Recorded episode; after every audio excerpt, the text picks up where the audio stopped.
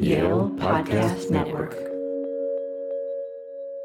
Welcome to the Quadcast, a Yale Divinity School podcast. In our seventh episode, graduate student Emily Judd interviews Yale professors Miroslav Volf and Matthew Croasmun. A native of Croatia, Professor Volf has taught at Yale since 1999. Volf is the founder and director of the Yale Center for Faith and Culture. Professor Croasmun is director of the center's Life Worth Living program, which launched the wildly popular Yale course with the same name, Life Worth Living.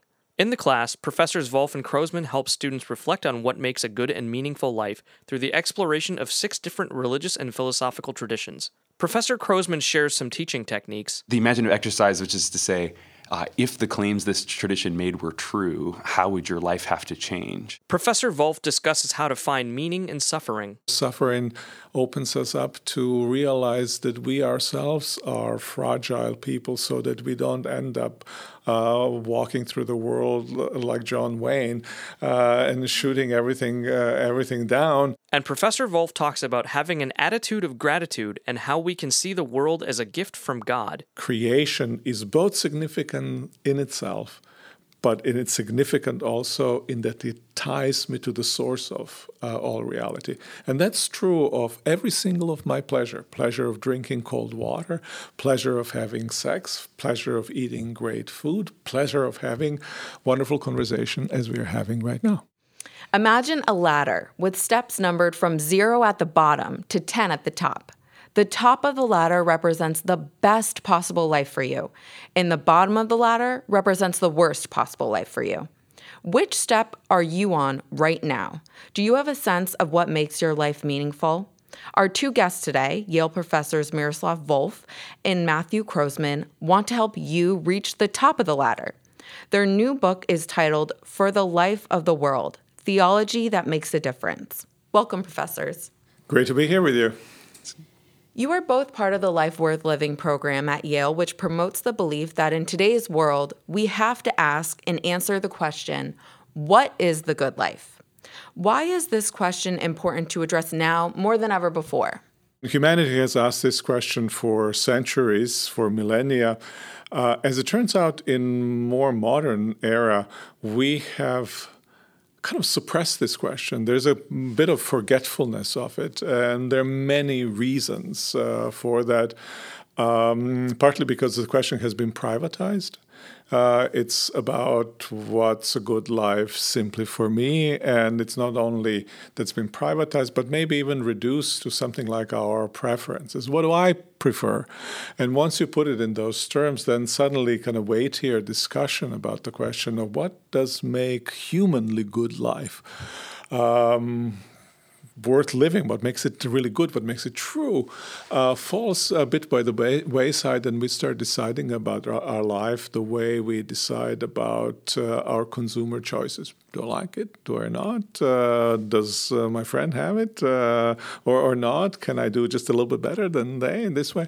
But not a, a, a, a question that is uh, not, not a reflection that is worthy of the weight of this question. Uh, and the weight of this question is simply simply this: um, you live life, your life only once, and just about the dumbest thing you can say uh, in response is then enjoy it. You live it once, and therefore their life that is lived once has to be lived uh, to our human potential and to our individual potential. And that's why this question is really important generally, and that's why it's particularly important in today's environment. Now, this quote from the book description struck me it says, although we increasingly have the technology to do almost anything, we have little sense of what is truly worth accomplishing. How does the technological age affect the search for meaning and purpose in life? Well, I think it does it in, in a couple of ways. Um, first of all, technology is about means, um, and so technology is about how how to get something done, um, usually more more effectively, more efficiently, um, maybe more more uh, with with broader impact. Um, and so, uh, in a technology saturated culture, um, yeah, there, there's a sort of question of like, you know, how does this question work when I have the glowing screen of my phone near me all the time? But I think there's a more a, a more pervasive and, and more maybe ultimately more important way that technology shapes us, which is a, a technology saturated culture the question that we want to ask is um, are, is a technological question. They're, they're, questions about means. How how do I get um, uh, what I want? How do I get it more effectively? How do I get it more efficiently? How do I get it without putting in as much effort? Or, um, or yeah, uh, and so, and, and but it, it, obscures questions about ends. Um, that is, what what actually should I want? Um, what's actually worth wanting at the end of the day? And you both teach the course Life Worth Living at Yale, which was launched in 2014. The course compares various religious and non-religious traditions to find out what is a life lived well. You both identify as Christian. What about the Christian tradition makes for a meaningful life? Professor Volf, what do you think? It seems to me that for, for, for me as a Christian, and you ask specifically the question here about uh, us being, being Christians, and for me as a Christian, I think that what makes life meaningful or the kind of life that will be meaningful for human beings will be a life of following Jesus Christ. Um, I take it that Jesus Christ is the Word become flesh I take it that Jesus Christ is revelation of who God is, but revelation also who human beings are created to be and who human beings therefore ought to be. Um, and so I would say, well, that's what makes life meaningful. Um, now you may want to parse that uh, out uh, a bit, and you may want to you may wonder how it is that a person, two thousand living two thousand years ago in some strange uh, little corner of the of the earth when technologies were not nearly as developed as today, when we knew only fraction of things that we know today, how that human being can be revelatory for what humanity is, and all of these questions I think we need to take uh, uh, take up, but some of it will be also a matter. That's why I think about um, uh, visions of the good life. Some of it uh, will be a matter of invitation to start a journey and to discover meaning. So it would be a risk, and this is what faith in some ways means: entrusting one's life so into Christ, so that in following that way of life, the meaning opens itself up, and uh, th- that's that's what, uh, what, what Christian faith offers. Obviously, in this course, we uh, explore other traditions uh, as well, but that's certainly the one that I embrace, and I found uh, meaningful life following Christ. And so, Professor Croasmun, over 250 students this past semester participated in the Life Worth Living course, which has expanded from the United States to England and China. As Professor Volf mentioned, students explore Buddhism, Judaism, Christianity, Islam, Marxism, and utilitarianism. Did I leave any out? And Nietzsche. Oh, okay, as well. So, um, do you know if exposure to the different traditions has led any students to change their religious or, or philosophical views? Certainly, um, we've seen sort of extreme. Some some small minority of students experience very substantial sort of uh, transformations, right? So. Um, We've seen atheists become theists. Uh, we've seen theists become atheists. Um, we've uh, largely what we see, I think, uh, more more so than, than anything else, is we see students sort of gain articulacy, um, around uh, intuitions that they have brought into the class. What we're aiming to have in the course are uh, truth seeking conversations about the good life. And we tell them right from the beginning uh, if you're going to really try to seek the truth here, then, then the stakes need to be uh, potentially as high as sort of full uh, conversion, full life transformation. And in some ways, uh, just just a small small footnote. Um, I find that students go away having discovered the weight of the question, the significance of it, the importance. And whereas most of them are inclined to think that it's important, um, but they, they go away realizing there are these incredibly long, intricate traditions with some of the brightest ma- minds humanity has ever seen for centuries reflecting on these deep uh, questions. And suddenly, this question gains new significance for them. You have students often from very different religious uh, traditions, from no religious tradition, from very different uh, political systems and you know gov- governmental structures. They've you know grown up all around the world, and and they've yeah, they've they've they've done some reading to sort of understand what are sort of the belief structures of these various traditions that that students are coming that their peers around the table are coming from. But even more than that, they've spent three hours a week around a seminar table, um, sitting with someone, getting a sense of the uh, of of their of their of the feel of, of what a life lived um, in that direction would sort of look like. What that what would that feel like? What would that how would that shape? Um, they've taken on the imaginative exercise, um, which we're always leading them back to. Um, uh, but uh, I think which is what which the imaginative exercise, which is to say uh, if the claims this tradition made were true, how would your life have to change?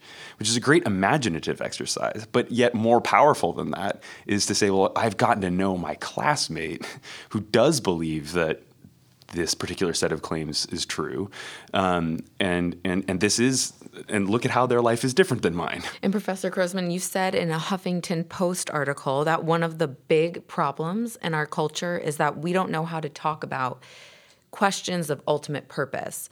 And that used to be one of the central things to get out of the college experience. It seems that Yale is unique in that it offers your course, Life Worth Living, and the course, Psychology in the Good Life, taught by Dr. Laurie Santos, which focuses on positive psychology. These are obviously not traditional college courses. So, how do you expect your course will impact campus culture? The two courses that you described at Yale, I think, are are trying to do um, uh, two, two, two different things. Starting from a, I think, a shared sort of diagnosis that. Um, look, uh, students on college campuses these days are are suffering. Um, they uh, levels of anxiety and depression are are epidemic, um, and I think uh, instructors uh, are rightly wrestling with the the thought that perhaps we owe more to our students uh, through the curriculum than just skill building and information transfer. Um, perhaps we, uh, perhaps the curriculum has can have something. It can't be the only place, but maybe the curriculum has something to offer students, sort of, with their existential kind of questions about uh, meaning and purpose. Um, but like I said, even the two courses you mentioned at Yale, I think, are doing sort of two different things. I, psychology and the Good Life, a wonderful class. I think offering sort of um, empirical evidence, kind of mounting empirical evidence for how to um, get a particular sort of vision of, of life that uh, positive psychology uh, sort of takes to be uh, the vision worth uh, worth wanting. Um, what we're trying to do in, in life worth living is is take a step back and ask students, well, what actually is that vision? And I hope that what's what's going to mark campuses then is a is a sense that uh, students and faculty alike then have a sense that um, of, of the import of, of the question of, of the, the question of the good life. That this question, as much as organic chemistry or you know Russian literature or or whatever what, what have you, um, it's not to put those things down. Those things are important too. But isn't this question the most important question of our lives? Isn't that worth just as much intellectual um, energy and and thought and care as anything else that, that that's studied at the university? And there is so much suffering in the world today. And in his book, Man's Search for Meaning, Holocaust survivor and psychiatrist Viktor Frankl wrote, "If there is meaning in life at all, then there must be meaning in suffering." Professor Volf, how do we make meaning from suffering? It's a really big question, but is that part of finding a life worth living? I think engagement with the question of suffering, uh, which is a consequence of our fragility and living in a kind of conflict ridden uh, kinds of environments. I think that question is very important for um, life, dealing with that question is important for life worth uh, living. Um, and obviously, one of the big issues in facing suffering is can all suffering be rendered meaningful? What is the appropriate stance toward uh, suffering? Is appropriate stance towards suffering to somehow find the meaning, and then resilience is going to follow out of the meaning that we have garnered out of uh, suffering? Or might the appropriate stance be to try to remove suffering so as to free persons from those? Or might why would we need to choose between the between the two? Uh, we can render some suffering meaningful, while at the same time we try, try to eliminate other forms of uh, of, of, suffering. Um, and um, in in the in the Jewish and Christian traditions, uh, it's very interesting that in the text uh, you don't have the suffering rendered. Uh, you don't have it as prominently suffering rendered meaningful you have a, a, a, kind of a push against the the suffering. You have a children of Israel groaning, groaning in Egypt, and nobody comes to declare to them why it's meaningful that they're doing that. Uh, what God does is free them, frees them from slavery. Jesus comes uh, and generally doesn't explain to people why it is that they're they're sick but rather tells them get up and walk because you are being being healed. Now that being said, you, you see that the attitude is is very much of combating uh, suffering because expectation is a, a, world in which we can live freed from from suffering. At the same time we don't live yet in that kind of uh, a world. We live in a world where our bodies break. We live in the world where those who are righteous soft, uh, uh, suffer persecution and so forth. And so we have to think about how do we live with suffering? How do we gain strength out of uh, suffering. And there are many different patterns in the in the Bible, and certainly in the in the writings of uh, Paul, uh, about how it is that we may find suffering both bearable and how we may find suffering uh, that suffering opens us up uh, for experiences that otherwise would be closed to us. For instance, it's very tough to uh, have proper and true empathy unless you yourself have somehow experienced the kinds of things in which people find themselves. So, suffering often opens us up to uh, being able to see suffering of others and uh, help, or suffering opens us up to realize that we ourselves are fragile people so that we don't end up uh, walking through the world like John Wayne uh, and shooting everything uh, everything down. Uh, rather, we see ourselves as as fragile people living among fragile people, and it's as such that we can discover the beauty of our humanity, which isn't simply in power, but it is also in certain forms of uh, weakness and so forth. So we can have multiple ways in which we can experience the goods of suffering while at the same time being involved in the combat against suffering. And you said in a 2016 TED Talk that, quote, I believe that human beings are ultimately created for relationship with God. In all the things we pursue, we also always pursue God. We have been created to be in contact with infinity. Other than organized religion, how do we honor and access God in our daily lives?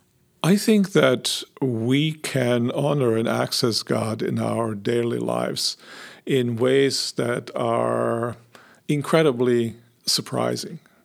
Um, I think that organized religion, uh, I think that spirituality is one important way, um, but I wouldn't want to uh, I wouldn't, I wouldn't want to identify Christianity as a organized religion with the presence of God to the lives of ordinary people in all parts of the of the world. So I can think of God being present to them. I can think of the search for God. I can think of God being behind the search for God, even where organized religion is not there. But I think what I was trying to also uh, also express is is uh, the, the centrality of God in our lives. And by that, I don't mean uh, to say, oh, we're going to remove ourselves from this world. Uh, all these worldly little things are uninterested uh, to us. Uh, they're not worthy of us. The only object uh, worthy of our attention is God. But rather, God has created us as material beings. God has created us as beings, as earthlings, fashioned us out of the dust of the, uh, of the earth, if you want to use that, that vocabulary, which is to say, we find our proper joys and proper fulfillment in the world as it is. But that world, and I think that's important for me, that world is a God's creation. That world is a gift of God. That world isn't a source of satisfaction simply as such a world, but as a gift from God so that I can appreciate, I can be grateful, and it can be source of extraordinary joy when I realize that creation is both significant in itself but it is significant also in that it ties me to the source of uh, all reality. And that's true of every single of my pleasure pleasure of drinking cold water, pleasure of having sex, pleasure of eating great food, pleasure of having wonderful conversation as we are having right now. Great. Well, thank you both so much for joining us today. It was an amazing conversation. I appreciate the insight.